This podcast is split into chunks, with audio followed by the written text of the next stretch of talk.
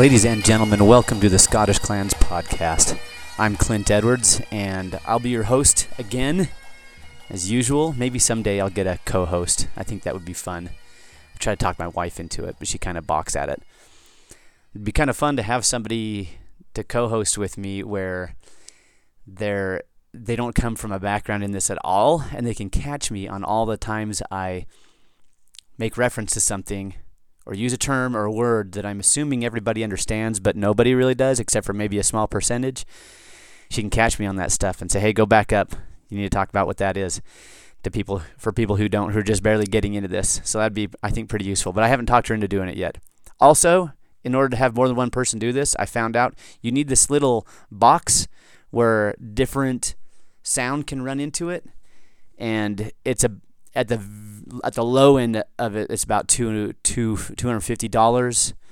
So I haven't really got into getting that yet. But once I do, and I do plan on doing it, I will maybe have some co-hosts or have some guests on this. And I've got already in my head, I've got a list of people who I think would be interesting to have on here.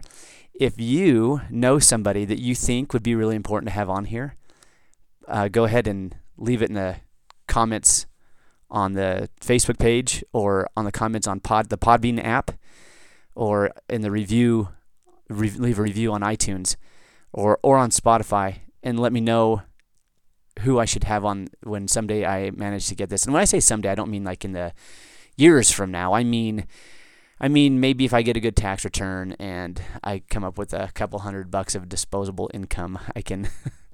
I, and as it is, as it is, I do. I, I, we try to. My wife and I try to watch our budget pretty close, and and that is on the list. It's just not the top of the list right now. Anyway, welcome to part two of the the Gallowglass series. So episode well, it was episode 24, but the first episode of this part 1 was just an introduction to the Gallowglass, who they were, where they came from, how they came to be in Ireland fighting for Irish chiefs even though they're from the Hebrides and West Highlands of Scotland. And what they looked like, the armor, the weapons they used, anyway, get, getting into some of the over the general stuff. Then part two, I got into talking about some of the particular specific kindreds or clans that you see pop up more than others as Gallowglass. There's probably people from all sorts of different backgrounds and surnames. It wasn't just. It, I think it's really easy to want to. At least maybe I'm just speaking for myself. I don't want to speak for you all, but I I have a natural tendency to want to categorize everything, put everything in their nice little tidy boxes, and this goes over here, and this is in this category, and over here. And I have just come to see that rarely in life is it that tidy. And so you probably saw people not just from a handful of specific surnames, but you if you could go back in time and see these people, in as much as they even had a surname, which a lot of people did not back then, except for the upper class, you might see more variety. But there were certain names that come up more than others as Gallowglass kindreds, and that goes into different political things that were happening in Scotland and creating an environment where they're outsourcing a lot of their military strength. I talked about one of those being the Scottish War of Independence, and for those clans who did not side with Robert Bruce, he he remembered that when he gained the throne, and he took it out on him, and so it kind of became a hostile environment back in Scotland, especially if you were MacDougall, who sided with his bitter enemies, the Cummins, because the chief of the MacDougall clan and the chief of the Cummins, who was making the bid for the throne, were brothers-in-law. And so they they backed the Cummins, and so when Bruce murdered John Cummin in the I think it was the Greyfriars Abbey, that didn't go over well with the MacDougalls. They ambushed all this. You can see this play out in the Outlaw King. And anyway, that doesn't go well for the MacDougalls once Bruce gets the throne. So we I, I went into a little bit more detail on that in part one and in part two, dealing with the particular kindreds and how they end up in Ireland, because it's different for some kindreds than others, like the MacDonalds. Angus Og MacDonald, even though his older brother Alistair had sided against Bruce, Angus Og was was a lifesaver for Bruce. And so the reason you find MacDonalds in Ireland fighting for different Irish chieftains is a, for a completely different reason than you'd see their kinsmen, the MacDougalls, there doing the same thing. And today I'm going to kind of wrap this up, this series on the Galloglass, by talking about three more kindreds that I haven't mentioned yet. Now, one of them is one of the most common ones. If you just do a Google search or read a Wikipedia article on the the Galloglass warriors, you're going to see the the first clan that I'm going to mention. There is very common, and I'll. My goal here is not to go into way deep detail on these different clans, just just to continue to give you an overview of which clans were very active in this Galloglass movement as they hired themselves out as mercenaries coming from the Western Highlands and Isles down into into Ireland and becoming mercenaries down there for them. So, if you need more detail on the background on that, go back and check out episode 24 and then progress through and learn about the different kindreds. So, the first kindred I'm going to talk about are the McSweens. The McSweens, they if you just read the Wikipedia article or just do a Google search on Galloglass, you're going to learn about the McSweens. They are at the very forefront of this Galloglass movement. Now, the, the McSweens, their origin, I will touch on this just a little bit because I've seen conflicting things on this. In some sources, I've seen them say that Sween is a Gallic variant of Sven or Svein, which is a Scandinavian name. And so these same people will say, well, clearly the McSweens were from Scandinavian descent, which would be very fitting for that they were Gallo glass, right? Because the Gal part of the, the in the Gallic breakdown of the term Gallo glass, Gal means foreigner, and it's every source that you ever read on this will say that that Gal part of Gallo glass refers to the fact that these men coming from the Western Highlands and Isles were of mixed Scandinavian and Gallic descent. And, and if you think about it, when does this movement start? It starts in the mid 1200s. And in 1263 is where the Norwegian king was defeated at the Battle of Largs with a little help from the weather. And so it's that same time period that the Norse crown, or the Norwegian crown, I should say, loses their grip. And that it wasn't the Battle of Largs that did it. There was some diplomacy that happened after that. And so a couple years later or so, the Scottish crown acquires the, the Norwegian held territories of the Western Isles and adjacent mainland territories. Now, it'd be a little bit longer in the future, another couple hundred years, before the Scottish crown gets the Northern Isles, meaning Shetland and Orkney. So that's a different story the, the islands off of the west coast of Scotland, the Hebrides, which were in Norwegian control up until the 1260s. But that, that 1260s, that time period, is about concurrent with the time period that you first see these Galloglass warriors showing up in and in Ireland, working for Irish lords and chieftains. So that may have been something that contributed to this movement, is the the the loss of that Norwegian power and and so all this is the historical and cultural and ethnic context from where the McSweens are coming out of. So were the McSweens were were they of Scandinavia, or at least I mean, look, all of them were probably a mix. It doesn't matter if their last name was completely Gallic.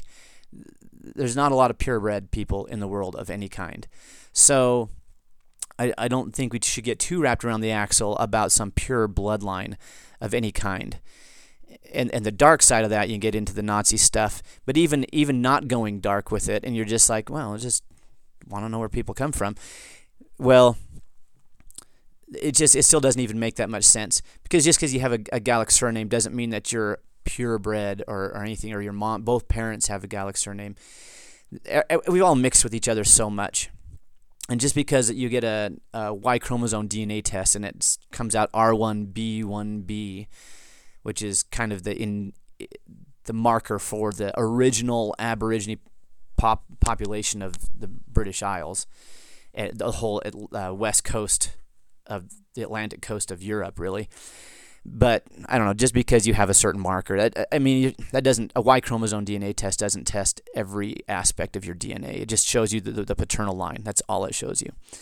So, well, I mean, I, am getting kind of into the weeds on this with the McSweens they have a. Some people think that Sween comes from Svein. Now, here's why I don't agree with that.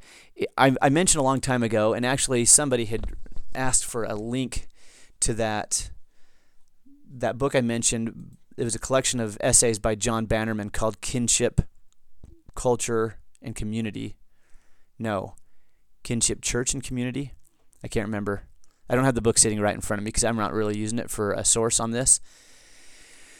But I, let's see, there was somebody on the Scottish Facebook page who was asking about that and couldn't find it on Amazon, and so I shared the link for that. Anyway, I'm, I'm I can't I'm looking through my different people who have responded on the Facebook page right now and looking for that link, but I, I don't see it. Anyway, John Bannerman collection of essays, kinship, church, and community. I think that's what it was. Anyway, John Bannerman goes back and studies the the old original primary documents, primary sources for the the Vi- like what would be concurrent with the Viking Age, the late 700s, 800s, 900s, and and even these annals go back farther than that. So I'm talking about annals of Ulster, annals of Tigernach. Uh, what else?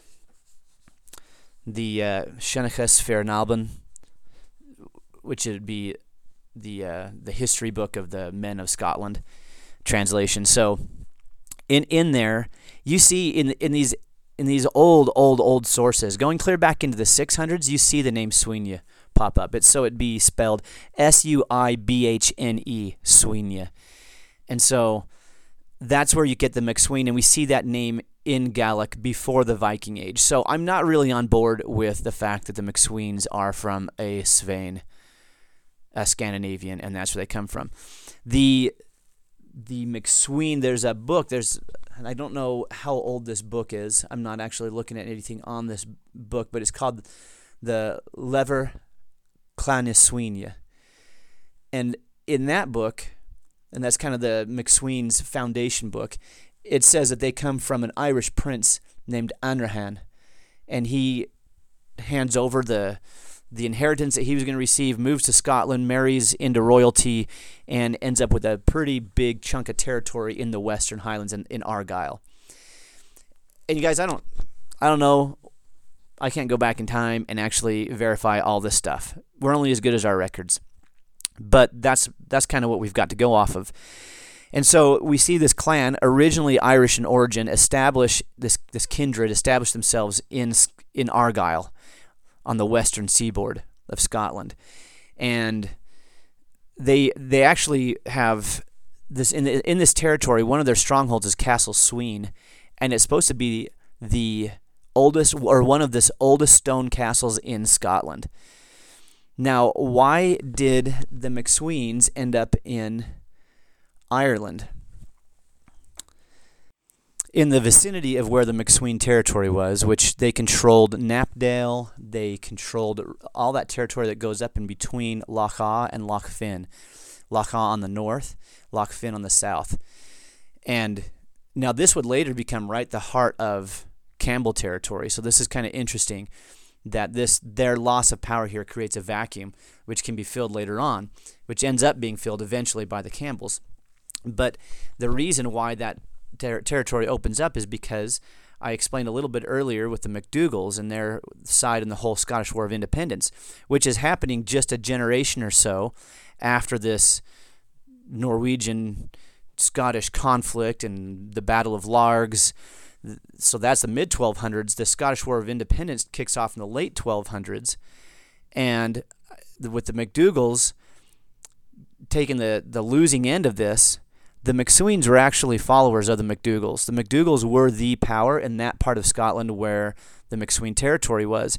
And so they were uh, loyal to the MacDougalls. And so you can imagine with Robert Bruce going back and crushing the MacDougalls and and taking most of their lands. Now, keep in mind the MacDougalls still maintain on and they, they cling on as a not a Klingon. There's a couple different ways you could associate that word but they hold on. They hold out and they still maintain some territory in Scotland. They're not completely pushed out of Scotland.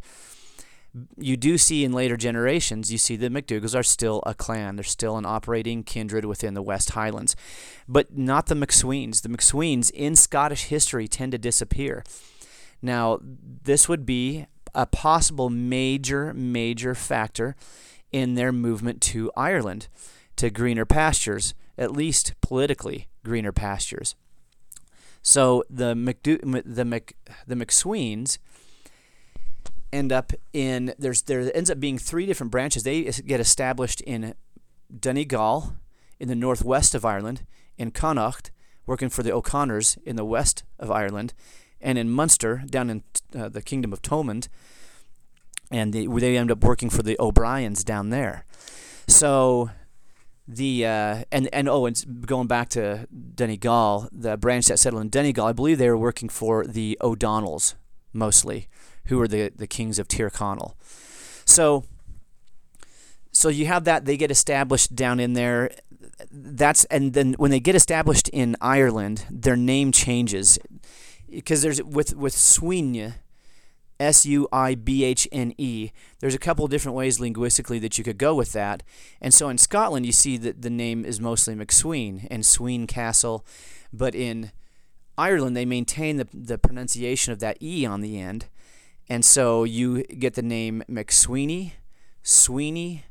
Uh, anyway, that, this name becomes associated a lot more with Ireland in future generations than it ever does with Scotland just checking to make sure I don't miss anything.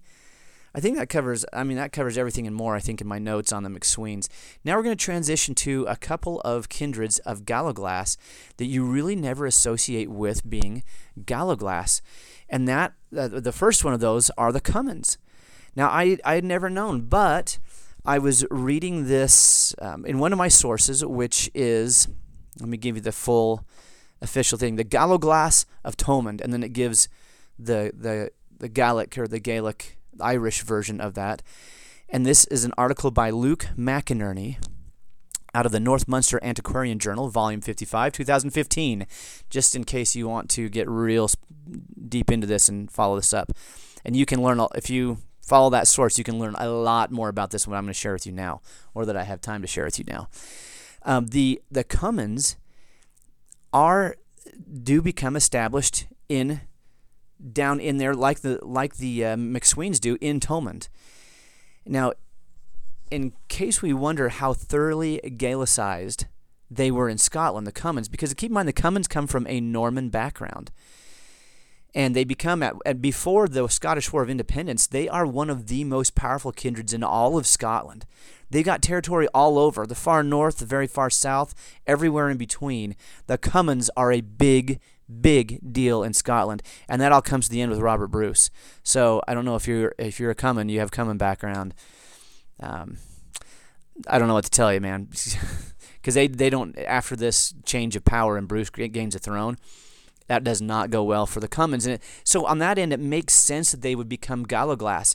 But except for the fact that these clans that are that become Galloglass that we associate with this Galloglass movement are not usually Norman clans.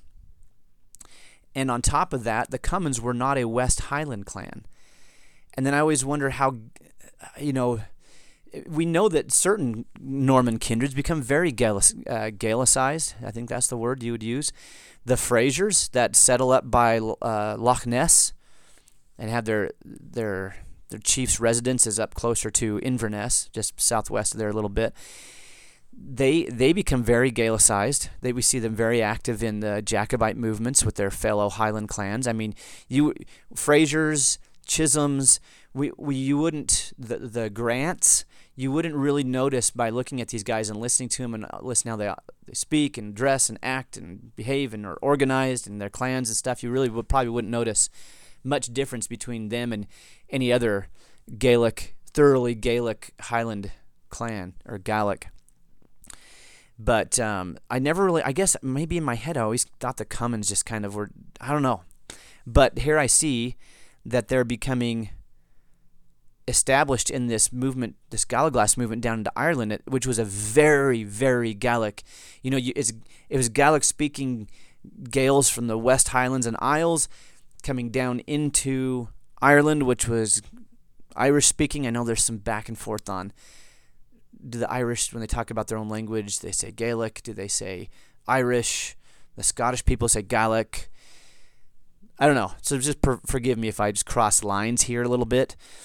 There's because there's some nuances, but the uh, this movement was a Gaelic movement. This this Galloglass thing, it was it was done by Gaelic speakers, and it was Gaelic speakers fighting for other Gaelic speakers, Gaelic speakers, and so I just find it interesting that the Cummins end up in the middle of all this.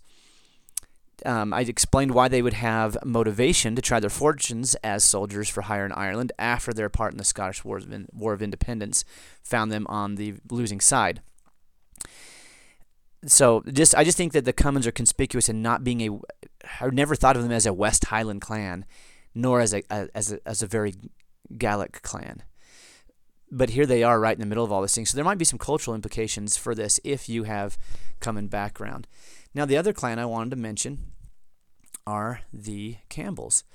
Now the Campbells are a West Highland clan, and I've, I've mentioned Campbell's in previous episodes, and so I'm not going to go into a ton of detail here. I'm just going to talk about, try to focus mostly on the Campbell involvement in Ireland as Gallowglass. So, how do they get involved? Lady Agnes Campbell, she was originally married to James MacDonald of Dunnyveg. So, another person who's based, at least, in Scotland, even though the MacDonalds of Dunnyveg have territory in Antrim in Northern Ireland.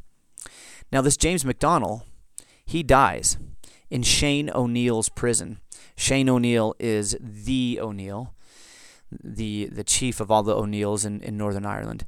He kind of the most power. I, I I believe. You, could you say that he was the most powerful Irishman in Northern Ireland at this time?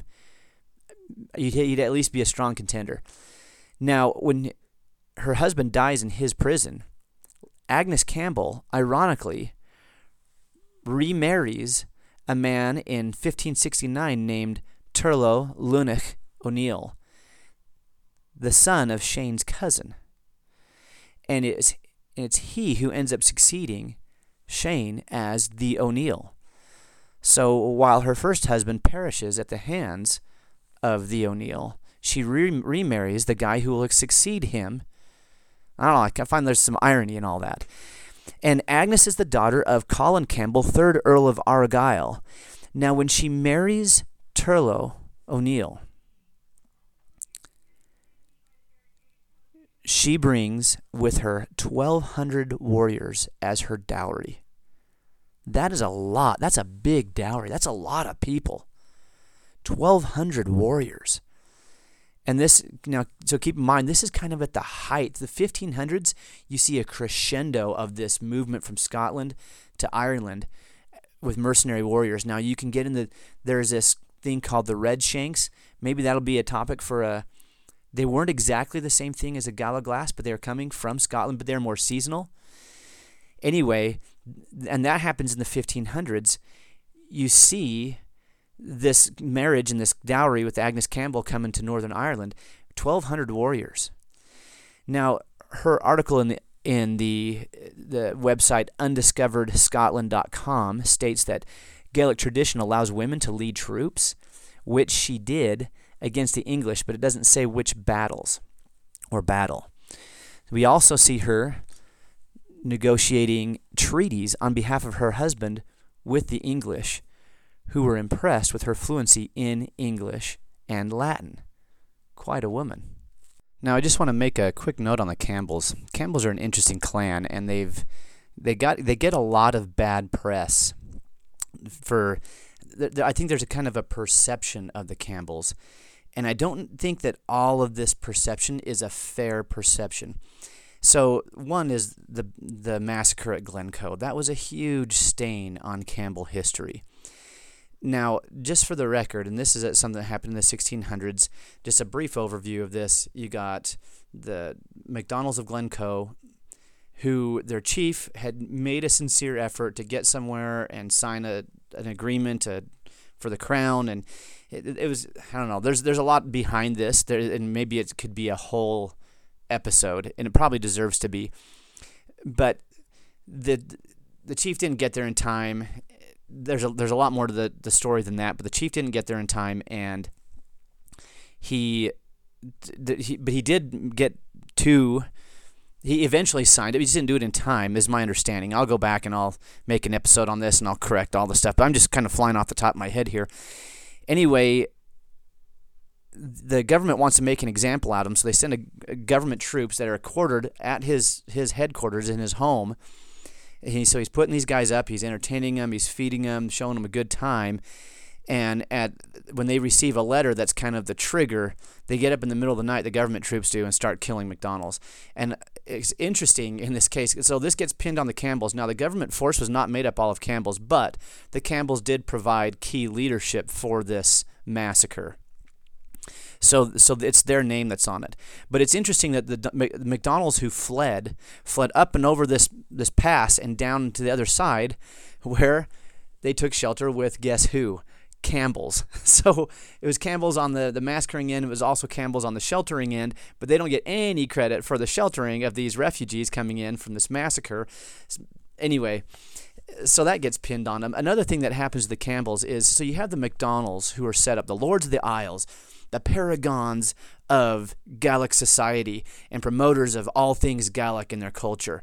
And the Campbells are represented as the antithesis to all that.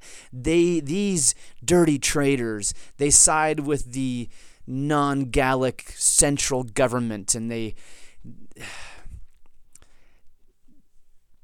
to, and it's not just they're siding with the government. They the Campbell chiefs operate well in lowland circles. They, they, they operate, they maneuver, they've got it figured out. So they kind of wear two hats. On the one, they are Highland chieftains in the West Highlands, a very Gaelic speaking area, and but they, they they can go down and operate just as well and mix in with lowland peers and do well there too. So I, I don't know that if that's kind of what gives them a bad image, but there were two Campbell branches who are who are lowland. Those of Cawdor, then that's now that's up by Inverness, which is considered the Campbell they're not considered the capital of the Highlands. Inverness is, and the Campbells of Cawdor were up there by that. But it's but that low-lying area around the Moray Firth becomes Scots speaking. I don't know, maybe in the 1500s. I, I don't know. This the Campbells of Cawdor. You could go back and forth whether they're Highland or Lowland. The the sure enough lowlands were the lowland Campbells were the Campbells of Loudoun, and I don't know if I'm pronouncing that right at all at all. Some so anyway the. Uh, these branches were the exceptions within the Campbells. You also had the Campbell branches where you had the main Campbell core of it is the Campbells of Argyll, of Inveraray, the, the castle of Inveraray. These are the Earls of Argyll. They're the chiefs over all the Campbells, and that's so that that is in a very Gaelic-speaking location. You have the Campbells of Glenorchy, Ardkinglas, Auchenbreck, and Craignish. And so all of these, this is the core of Campbell territory is in very Gaelic-speaking areas, and so um, we talk about the Galloglass we see that while it's true that the Campbell chiefs had no problem marrying women from the lowlands, they also had significant marital connections, as we see with Agnes, with the Gaelic world. And additionally, Colin Campbell had another daughter, Fionnuala, married to another Gaelic Irish chief.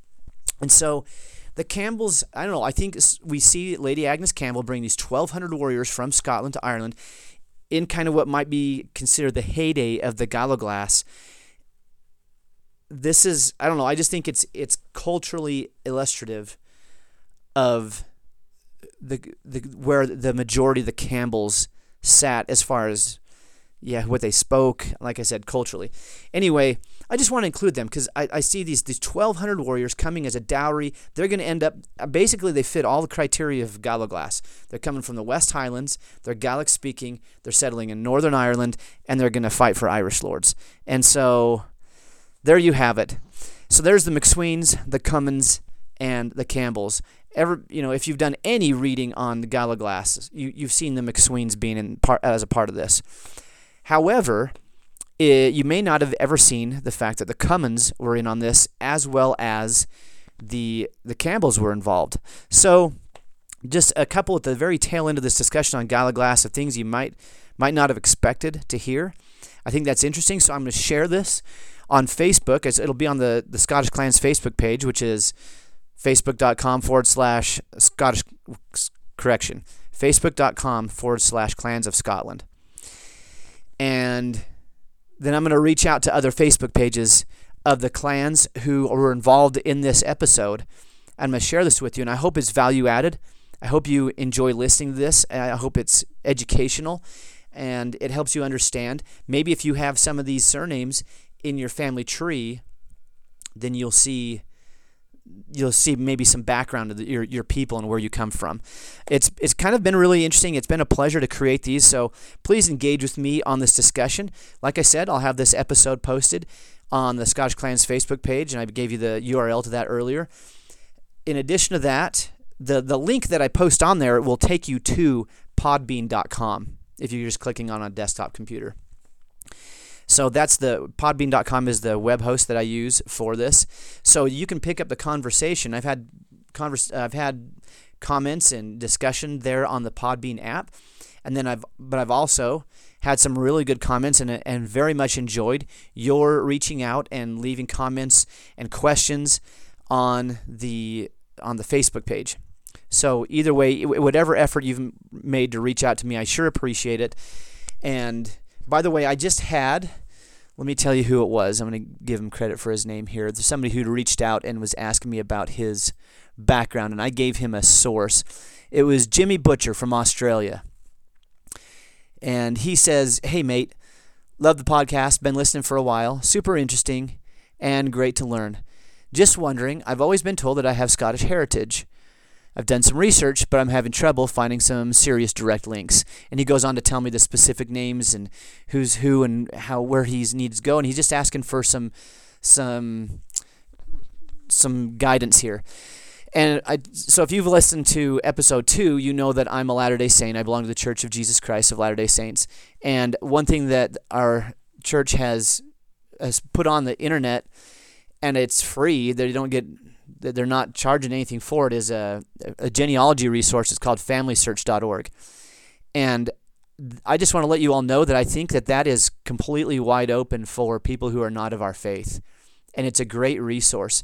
And here's why I'm very confident that it's that anybody can go on there and get a free account. I was at an army school out in Fort Bragg, North Carolina, and one of my classmates was a black gentleman from Detroit he's a uh, he was in so we're reserve officers and he was in the he's a law enforcement guy and anyway I got to talk he's got he's from Detroit but he's got deep south roots and I thought I think that's really interesting. I got to ask him about his family history and we got into this genealogical conversation and I told him about family search and he was interested in it and this is not a person who's of my faith. And so we went up so we have when we were staying going to this course where they had these these rooms that we're staying in. It's kind of like a hotel room, but it's not really a hotel.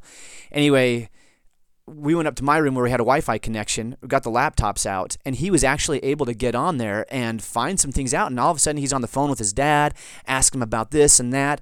And so I don't know if that's going to be the true story for everybody who tries this, but it worked for him, and he actually got really excited about it. And I was, I was really glad that I could be helpful in that way. So there's one research, FamilySearch.org. Also, I've done a lot of looking back through my different lines on Ancestry.com, which is another resource I think that has done some good things. There's a lot of them out there, though. This is kind of becoming a big deal, this family history thing, which is kind of at the root of this. Not kind of, it is at the root of this whole podcast, and the idea for this podcast. Let's just discuss specifically our Scottish roots and the clan system and the, yeah, all that stuff. I just always found it fascinating. So thanks for joining me today like I said, pre- please interact with me and keep up the conversation on the on the resources I gave you before on the Facebook page. I've got pictures of the Gallowglass in case you're wondering what they look like. I included some stuff on there that might be helpful for you. Um, if you are listening to this on a typical podcast platform such as how is it? Is it iTunes still? Apple Podcasts? iTunes? whichever one of those you're listening to it on go ahead and leave me a, a review. Give me as many stars as you can, as you feel honest doing, and um, leave me not just the stars, but the actual comments on the review. I'd love that. Uh, in any other platform that you're listening on, we got on Spotify and through the Podbean app, I can see what people are doing this on, and apparently you can this can feed out and branch into other platforms I don't even know about. And so, whatever you're listening to it on, if you can, please reach out and and leave me a review and just let me know how I'm doing. I'm open. I'm open to stuff. Um, I did have somebody ask me, I had John Sinclair ask me if I was going to do an episode on Henry Sinclair and his voyage to America pre Columbus.